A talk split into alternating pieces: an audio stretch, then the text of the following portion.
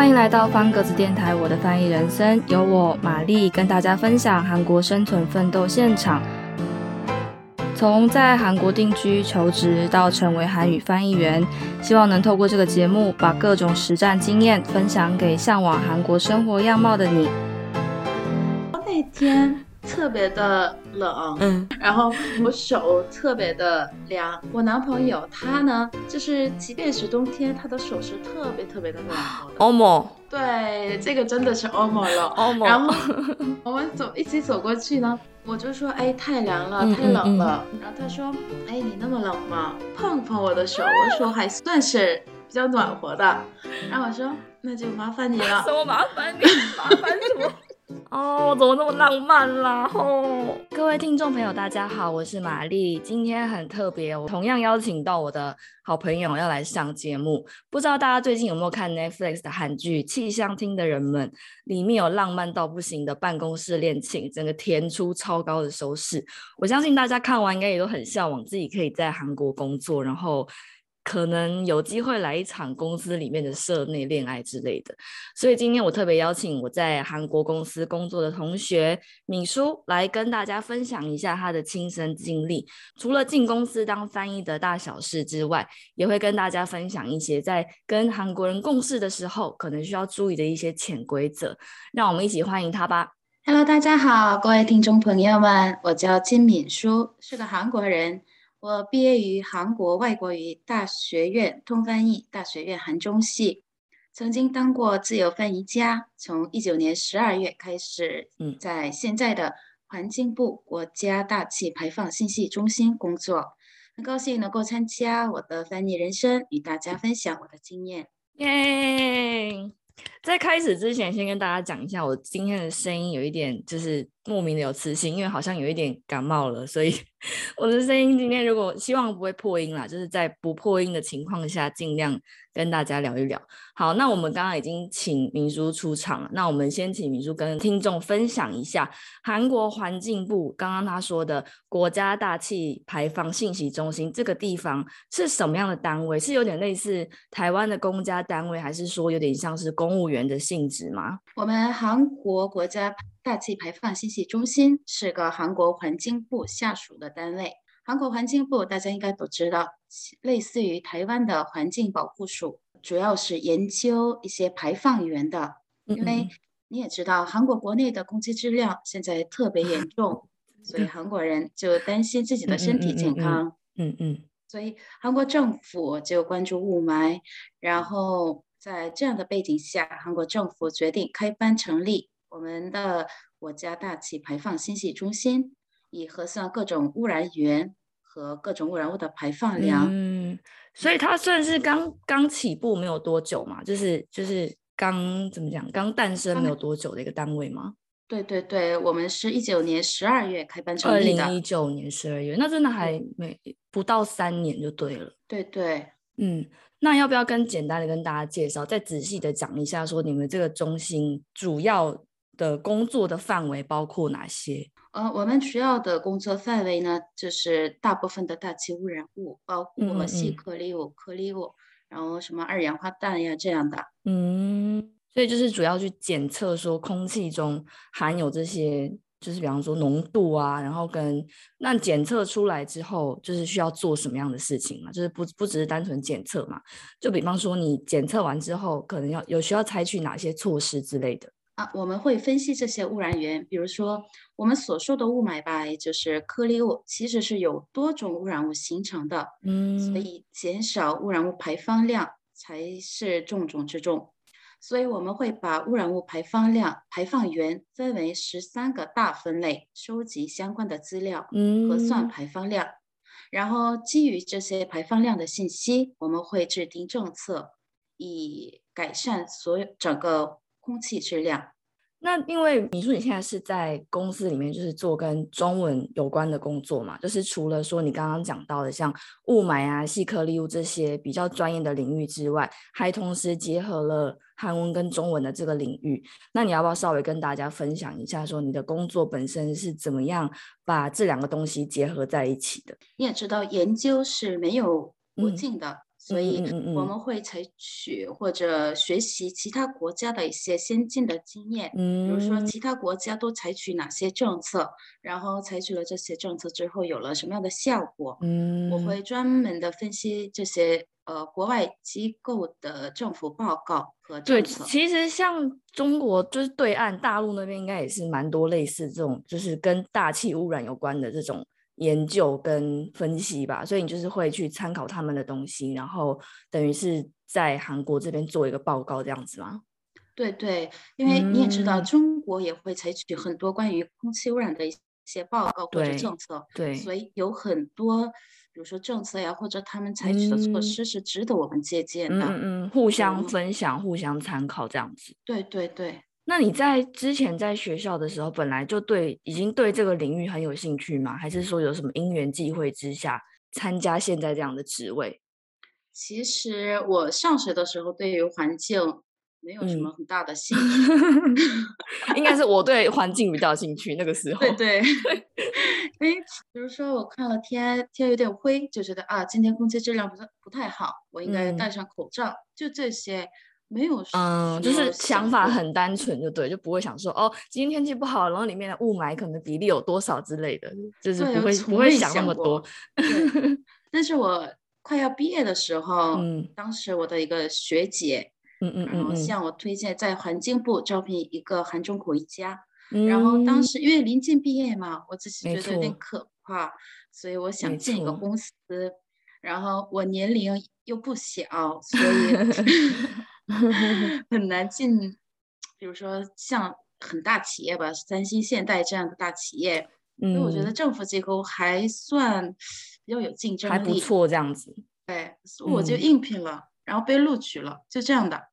那要不要跟大家分享一下？我觉得这应该大家应该也蛮有兴趣，就是就因为我们外国人的话，我们是绝对不可能，除非我们说入籍韩国，就比方说规划，不然我们是不可能有机会去参加韩国的公务员考试或是类似的职位，是绝对不可能有这样子的机会。所以我相信，在韩国公务员这一块啊，应该比较少有人可以分享。你要不要跟大家讲一下，说你从一开始可能说投履历啊、求职到面试，还有最后录取的整个过程，稍微跟大家分享一下，这样子。啊，我一开始是投履历，然后呢，他们会嗯。选拔几个人来参加面试，嗯，然后面试分为两个阶段，第一个呢是笔译，然后因为我应聘的是韩中嗯。口译家嘛，所嗯以嗯。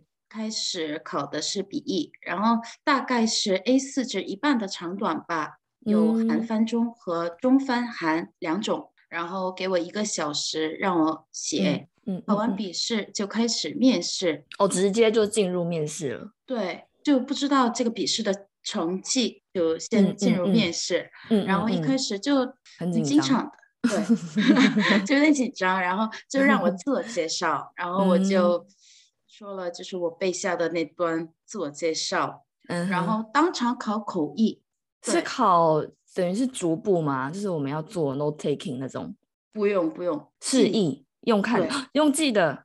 对，因为他们可能是因为我嗯是、我也说过，我们公司是二零一九年十二月开嗯办的，嗯然后我应聘的那时候也是二零一九年十二月，他们那就是正正好刚开始的，就是你等于对是始祖第一届，对对对，所以他们也没有什么经历考什么嗯。回家，所以他们可能不知道在哪儿断一下，停顿一下。他们就一直读，一直读，读到你觉得天荒地老。对，然后就是我觉得他大概是读了一分钟吧，很长哎、那个对体感可能已经五分钟了。对对，然后当时幸好当时的内容是那嗯种中华环境部长会议的致辞，那嗯，你也知道我们在学校的时候对天天做这些，每天都在做这种东西。对，所以然后考完试吧，就觉得自己考的还还不错，嗯嗯嗯，然后感觉不错。对，应 该没问题吧，应该能考上。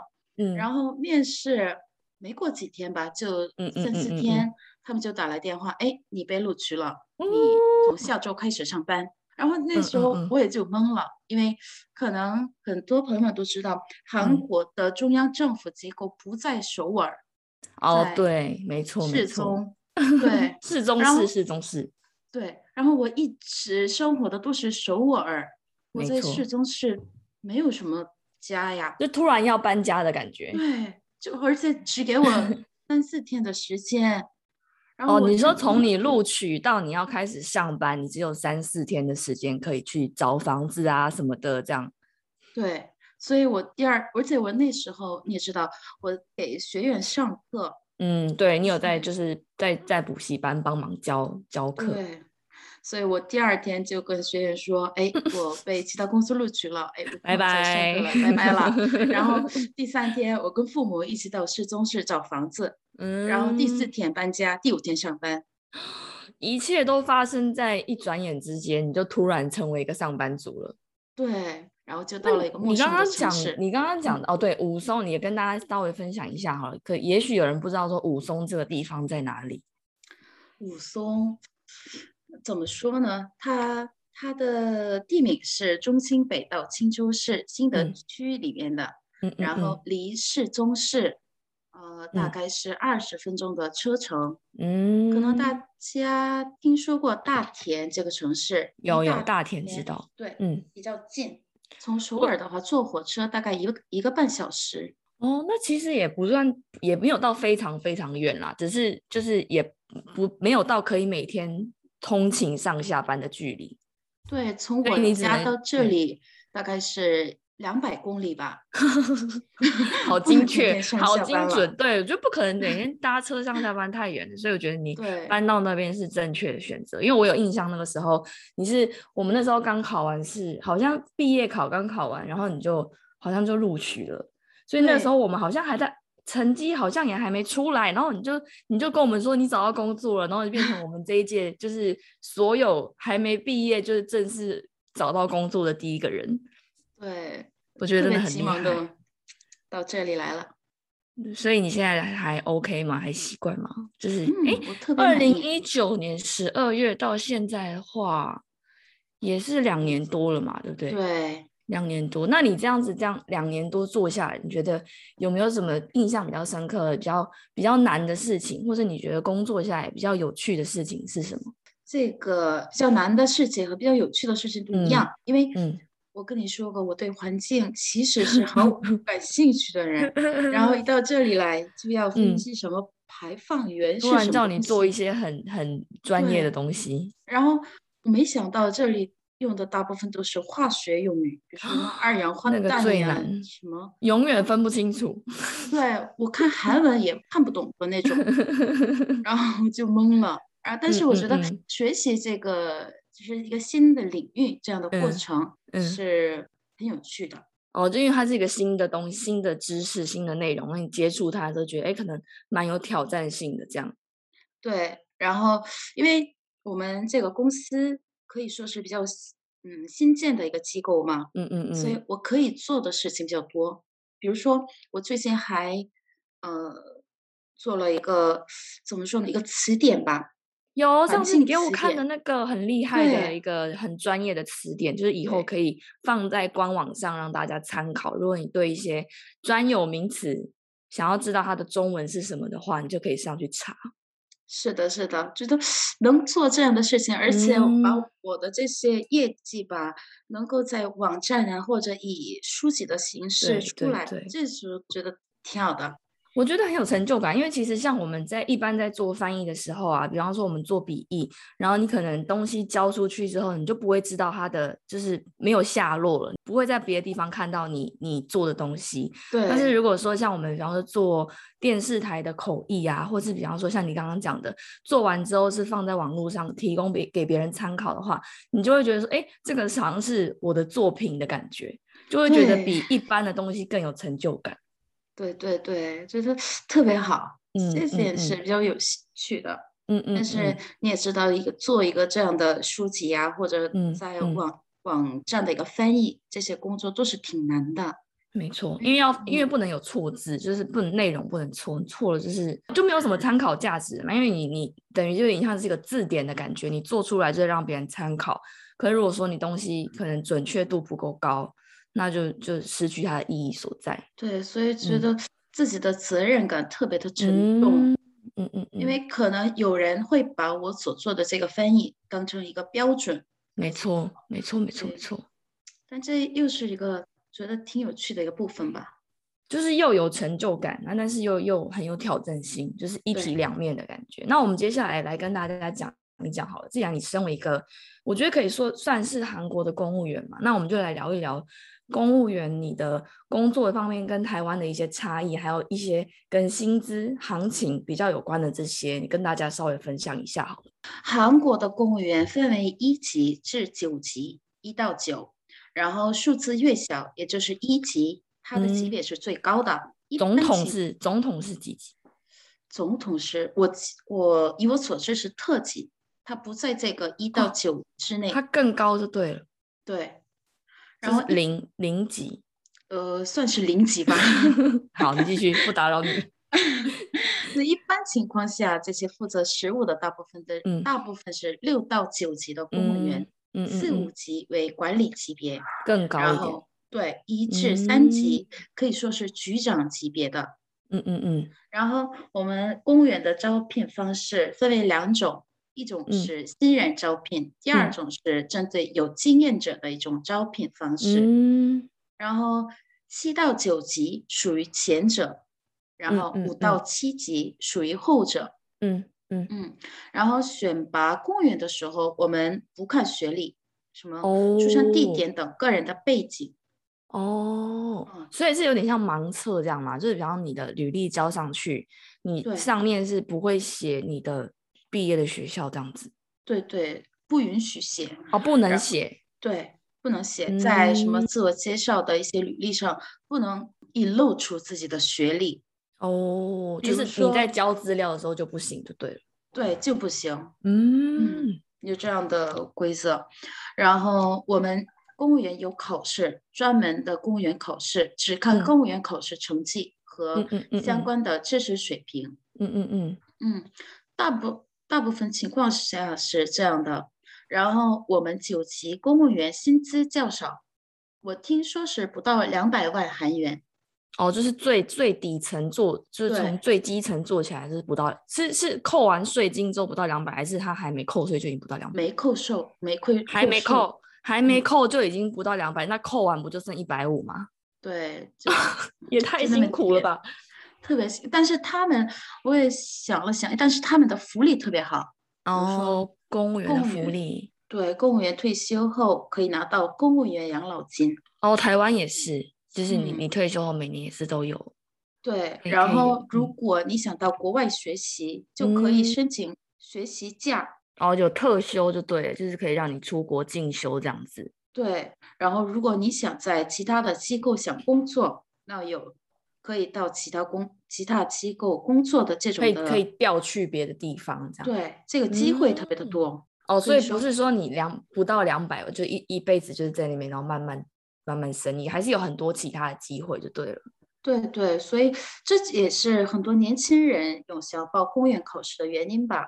哦，那你觉得就从你自己的经验来看好了，你觉得？就就除了我们刚刚讲，反正因为学历是不能够写在履历表上的嘛。那你觉得在韩国在找工作的时候比较有利的是什么？比方说你的实际的能力啊，或者是你的一些工作经验啊等等的。我觉得最为重要的就是要懂得如何把自己宣传的特别的好哦，推自我推销的能力。对，我觉得自我推销能力特别的重要。不管，因为现在很多企业都不看学历，都是盲测的。没错，没错，没错。对，然后如如果你要体现出你有多大的能力呢？你得自我宣传嘛，就是要展现跟别人不一样的地方。对对，这是很重要的一个地方。嗯嗯。所以每个人的学历、能力、颜值都不一样，关键在于如何夸好自己的长处的同时。包装好自己的短处，我觉得这就是敏叔最会的地方。因为那时候我好像我忘记 那时候好像是看了你的履历表还是什么是自自我介绍还是什么，我就觉得天哪，你写的也太好了吧！就是会觉得你非用你不可。就如果我是 主管的话，我就觉得天哪，这个人我如果错过他，我真的会后悔一辈子。所以我就觉得哦，真的是自我推销能力真的很重要，而且这个也是需要就是慢慢磨出来的，就是不是说你你。可能一两天你就有办法，就是学会怎么去推销你自己。所以要要花很多时间去想说，哎，我的我有哪些优点，或者是我有哪些优势是别人没有的，这样。对，然后要就是比如说写履历的时候，嗯不要从自己的角度来写，应该要哦从机构的角度来写。从主管的对观点来，就是以你要把你自己当成主管这样子嘛？对他为什么要选我？嗯，从这个角度来写的话，应该可以写得更好吧？没错，所以我之前其实，在就是面试其他公司的时候，我也有请敏叔帮忙，然后他也真的是帮了我很大的忙，就是告诉我说，哎，你这个就是这一句不要讲，应该改成这样子，这样会听起来就会觉得说，哎，这个人好厉害哦，这样。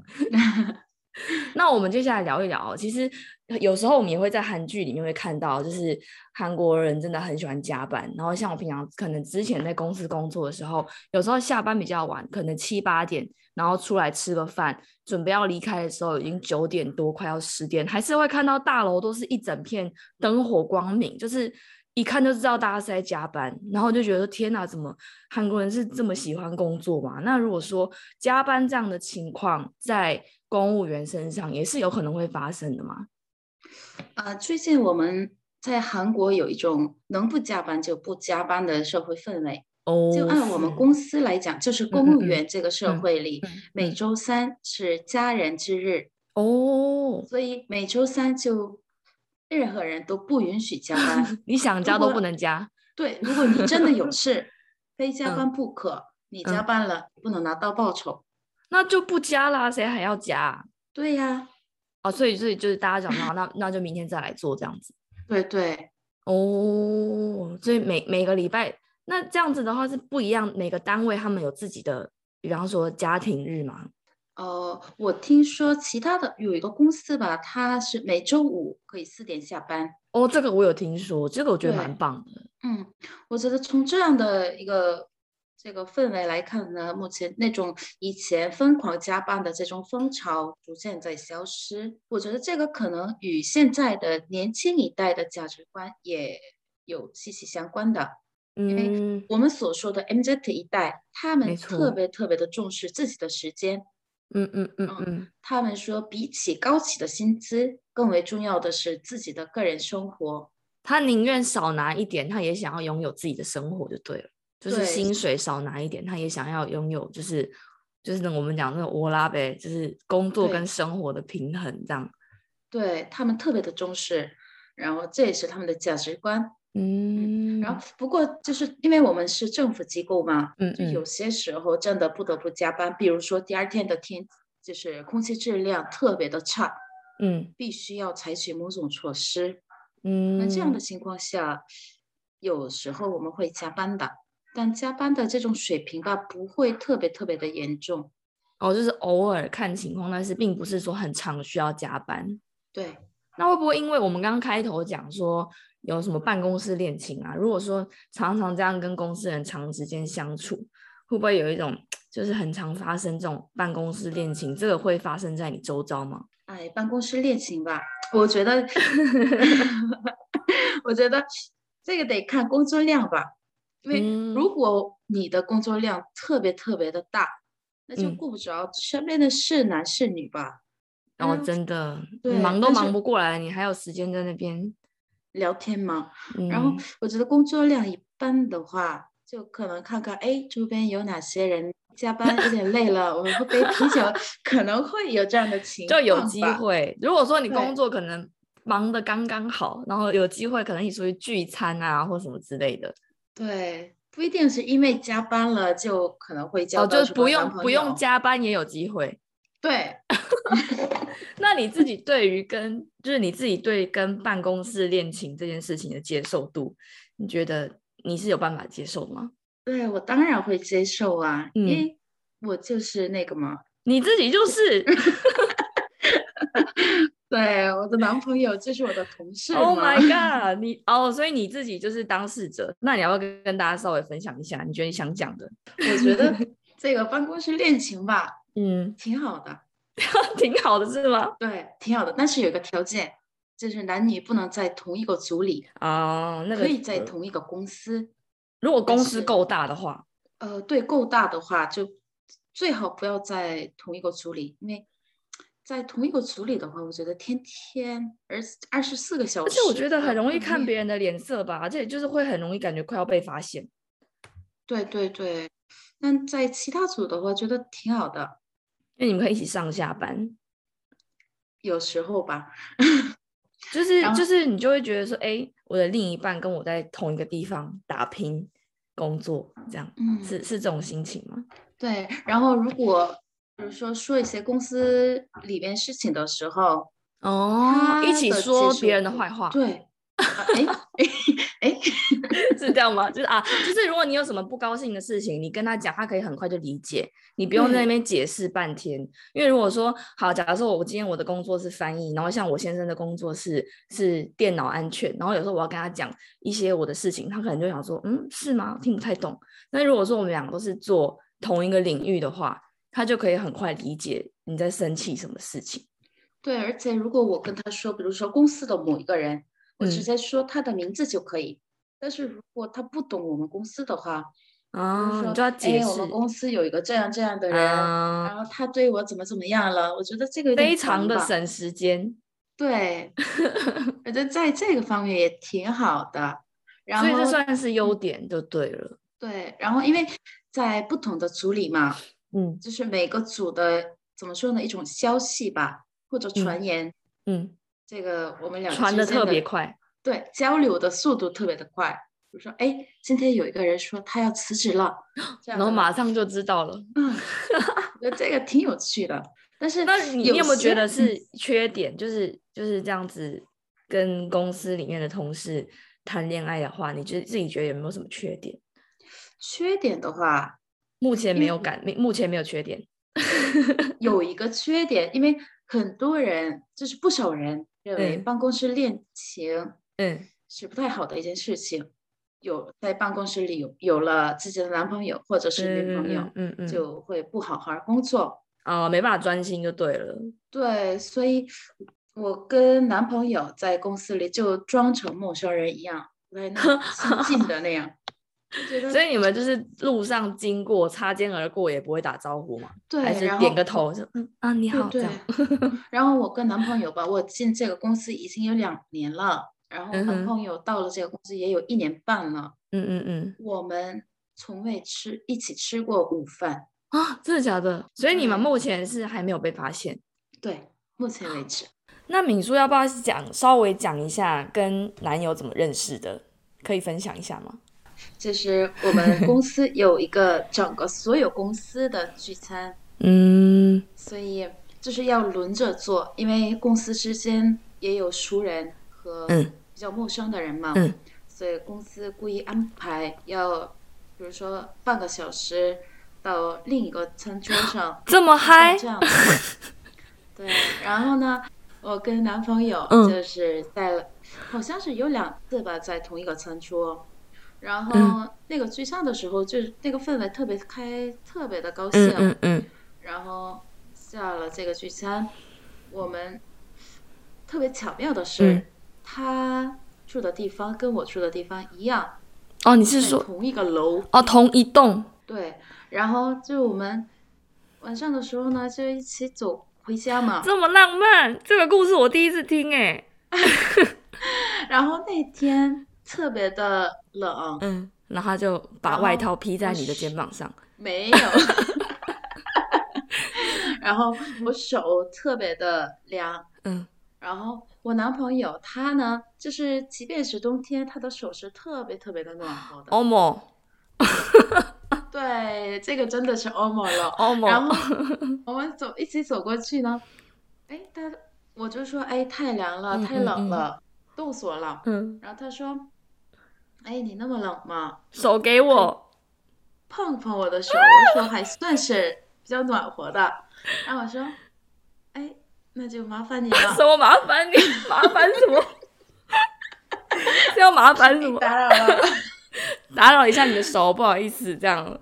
呃，对，然后就握着手回家，然后那天没什么事情，哦，你说你们那天就是牵手回家之后，也没有说哦，今天就是第一天这样，没有没有没有没有，他都签了，都签了还不认账。从那以后，我们就在私下聊天，啊，就是通过 QQ 图嗯或者嗯嗯嗯短信，然后比如说，哎，你明天几点上班？那我们在八点，比如说八点四十在门口见，怎么样？啊，因为你们是这样住同一栋，所以你们就可以一起出发这样子。对对，然后嗯就有了这样的机会，然后时间长了就有了，哎，我们今天是第一天吧，这样的。哦，怎么那么浪漫啦？吼，所以就是就是一直一直到到现在这样子，还是就是相处的对，一直到现现在。恭喜恭喜，太好了！我在太好了关我什么事？好了，今天真的是托这个节目的福，让我有机会可以听到这个，就是要说劲爆吗？就是这么精彩的故事，因为我也是第一次听，我只知道敏叔有男友，但是我不知道他们两个是怎么相遇的，所以好，谢谢 谢谢各位听众给我这个机会。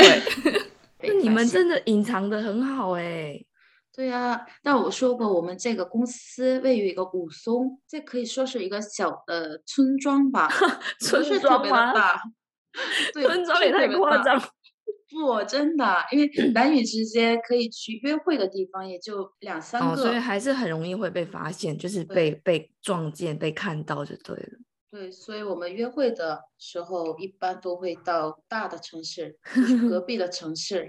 开开车开一点路，开到别人没有人的地方，对，不会被发现的地方。嗯。那我们刚刚跟大家分享了，就是公司的办公室恋情之后，我们来分享一下比较衰的事情好了。有时候我们在像我刚刚开始之前，我就先看了那个气象厅的人们看完最新一集，然后里面也是有，比方说公司的比较老鸟、比较前辈、资比较资深的人，他们可能就是像我们这比较之前的，就会觉得说，哎。他们讲什么我们就要听，然后就是很像神一样的存在。那你有没有自己这样类似的经验？就是因为你也是面试进去公司之后，一定会有你的等于是上级上层嘛？那有没有曾经你觉得好像莫名其妙突然被骂的经验？有是有，但是现嗯在这样这样的事情并不多，因为以前真的会有，就是上司下令下属员工做一嗯些不妥当的事情，比如说什么，嗯你帮我泡一杯咖啡来，或者，哎，我的快递来了，你去领一下，这样的，哦，这个明明就可以自己做的事情，为什么？对，就懒得做嘛。嗯，但是现在如果有这样的人的话，他可能会被检举报道 对，真的会检举。我们公司里有这个检举制度。哦，真的哦，所以就是你假设说你的主管说，哎，米叔，那我那个包裹来了，你去帮我拿一下，然后你可能就很不想帮他拿那我就检举呗。啊，所以那个检举是一个线上系统这样子吗？对所以你就是登录那个网站，然后输入那个主管的名字，这样吗？对，然后就说一下今天发生了什么样的事情，我觉得特别的不妥。那他会受到什么样的惩罚？就如果说他这件事情真的是不妥的话，因为公务员嘛，他们要升级，就是一至九级嘛，哦、扣分对，他会扣分。哦，那这样真的会蛮怕的。如果说他想要升升迁的话，对对对，嗯，而且我们每公司每年要听一个必须的教育，是甲方做派根除教育。哦，就是不要不要让那些主管在那边作威作福的一个课程，对这样 对，很实用哎，我觉得大家都应该来听一下，主管们都要来听一下。对，那像我们现在已经你在公司已经工作两年多，今年是迈入第三年嘛？那在这样一段时间，其实我觉得它也不算短哦。那你觉得这样子做下来之后，你自己亲身的经验，你有没有觉得说，哎，有没有一些比较心酸的事情，或是你觉得说，哎，还蛮有成就感的事情，是可以跟大家分享一下你的经验的？就是我所说的那个成就感，我可以说嗯是以公司的钱，再加上我自己的一些能力，嗯。做出来了一个什么词典呀，或者是网站，嗯，有这样的成果，觉得特别有成就感。眼睛看得到的，对，然后因为我公司不在首尔嘛，嗯。就，是在一个武松这个比较一个小的村庄里，所以 你不要说它是村庄，它 没有到村庄，你这样大家会以为那边有牛跟有什么田地什么的，它就是一个比较小型的城市啦，没有到村庄啦。太小了吧。然后所以下班了嗯之后，因为所以我们公司大部分人都是在公司的周边自己住。嗯嗯嗯，所以每个人都一样，就不像这里不像首尔那么繁华，下班后没得干了。所以我们下班后经常跟同事们一起聚餐呀，或者喝杯酒啊这样的。嗯，所以很经常跟同事们聊天。我，所以我朋友有天还甚至跟我说：“哎，你下了班都跟同事们见面，你疯了吗？”哦，对对啊，我也觉得很奇怪哎，因为我下班了，我就不想再看到任何的同事。但是我自己觉得挺有趣的。所以你你对于下班之后跟同事去小聚一下这件事情，你不会觉得很排斥？你不想说，我从早上九点已经跟他们就是在那边打交道到下午五六点了，然后下班之后还要再跟他们一起出去？不，我觉得下班后跟他们一起出去，觉得挺好玩的。那应该是因为你的同事人不错吧？可能是吧。而且我在这里会有怪人吗？哦，因为你的朋友都在首尔。对。所以就是你如果想要出去玩，你也只能跟同事玩。对对对。那我们最后最后的最后，我们要不要给一些？嗯，比方说你可能是韩国人也好啊，或者是比方说外国人也好啊，应该会有一些人想要，比方说结束学业之后想要留在韩国工作。那你就自己，你本身是一个韩国人，你给大家一些小小的建议好了。如果说想要进入韩国公司工作，因为像敏书之前其实除了在公家机关之外，也有在一般的。企业上班过，那你要不要建议大家，就是在跟韩国人一起工作的时候，有没有一些小地方、小细节是特别需要注意的啊？应该大部分人都听说过，韩国人经常说“巴里巴里”，对，意思就是快点，快点。这可能是韩国 在七八十年代经历飞速发展有关吧。嗯，从那以后，这个韩国人性急就成了一个特点。嗯嗯，所以他们在工作方面也是如此。嗯，当然，有的人性格比较慢，但是大部分人性格比较急，绝大多数都是急的。对，所以跟韩国韩国人工作的时候，最好不要说“哎，我会尽快做，很快就完”这样的词汇。那要怎么说？特别的模糊，因为他们可能最好是“哎，我这个事情”。能够在半个小时内做哦，就是具体的，你不要说尽快，就说哦半小时内，或是明天几点，你要你要给他一个心理准备，这样子。对，这样有准确的时间节点的话，他们就不会催你的。然后哦，你你给他，你给他就是一个很准确的时间，他就不会再不会再来催。对，在那个时间里，他不会催我的，因为我跟他说了一个小时，他在一个小时内是不会催我的。哦，这样子算是一个 good tip，就是一个很好的，然后再加一个我的小技巧的话，嗯嗯，然后我跟上司上司报告时间的时候也是这样说一个具体的时间。但是如果说我做这个事情需要半个小时的话，我就跟上司说，哎，这个事情我至少需要一个半小时。哦，你说把时间再拖长一点？对，因为你也知道，早点交上去。它不成问题，但是如果你说一个小时，然后一个半小时后再交上去的话，你可能会被挨骂的。所以我懂了，嗯，这一招其实我自己之前也也蛮常用的，就是其实我觉得，哎，这个东西可能大概半小时会好，我就跟他说一个半小时，然后我就可以就是慢慢来。然后，然后如果说你跟他讲一个半小时，然后结果你半小时内完成，他就觉得你特别有效率。对，但是也不能在半小时内就交上去，就是还是要看一下啦，因为你太快交，他就觉得你好像随便乱做，所以你就要自己大概拿捏一下那个时间点，就是哎，这个时间点交出去，好像又会被称赞，然后又不会让人家觉得好像我做的很随便。对对对。好啦，那这我们今天其实就是分享了一些，我觉得蛮算是蛮实用，然后可能平常大家应该也不太有机会接触到的一些韩国职场的公务员相关的一些，我觉得蛮有趣的一些事情。那在结束今天这集之前啊，我们特别请米叔跟我们分享一些职场相关的用语，有一个我们的小教室，每一集的最后我们都会跟大家分享。如果说我想要用韩文说很高兴见到你的话，可以跟我们分享这句话怎么说吗？만나서반갑습니 다。 嗯，만나서반갑습니 다。 那还有你见完面之后，有时候我们会递名片嘛？哎，你好，你好，这是我的名片。那你说这是我的名片要怎么说呢？여기제명함입니 다。 我觉得我们的来宾真的都很优秀。那如果说像是呃，现在最最近疫情比较严重，然后可能打电话说，哎，之后希望有机会可以跟你见面，希望能跟你见面的话，可以怎么说呢？ 한번찾아뵙고싶습니 다。 嗯，这个也是大家记起来很实用。那进一步的再问说，请问你有空吗？这个请问有空吗的韩文可以怎么说呢？시간되세 요？ 嗯，시간되这个我觉得应该大家多多少少可能韩剧里面应该有听过。那如果说对方回答，结果你不小心分心了，或是你没听清楚， 那你可能想要请他说，可以再说一次吗？可以再说清楚一点吗？的话，可以再说清楚一点的韩文可以怎么说呢？ 한번더정확히말씀해주시겠어요? 嗯啊，我知道听了就觉得很像韩国人，虽然说本来就是韩国人，但是就是觉得很韩国。好啦，然后就假设好了，终于跟这个人见到面了，然后你可能说，哎，我快到了，再等我一下下，我马上就到，马上就到的韩文是곧도착합니 다。 嗯，很好，那今天我们就跟大家分享，就是这六个简单的韩文小教室，希望能够。对，我觉得应该跟职场有关的话，大家应该都会觉得比较实用一些。那跟今天跟敏叔聊了很多。跟韩国的上班族啊、职场还有公务员有关的主题，但是还没有结束哦，因为我们其实还有下一集。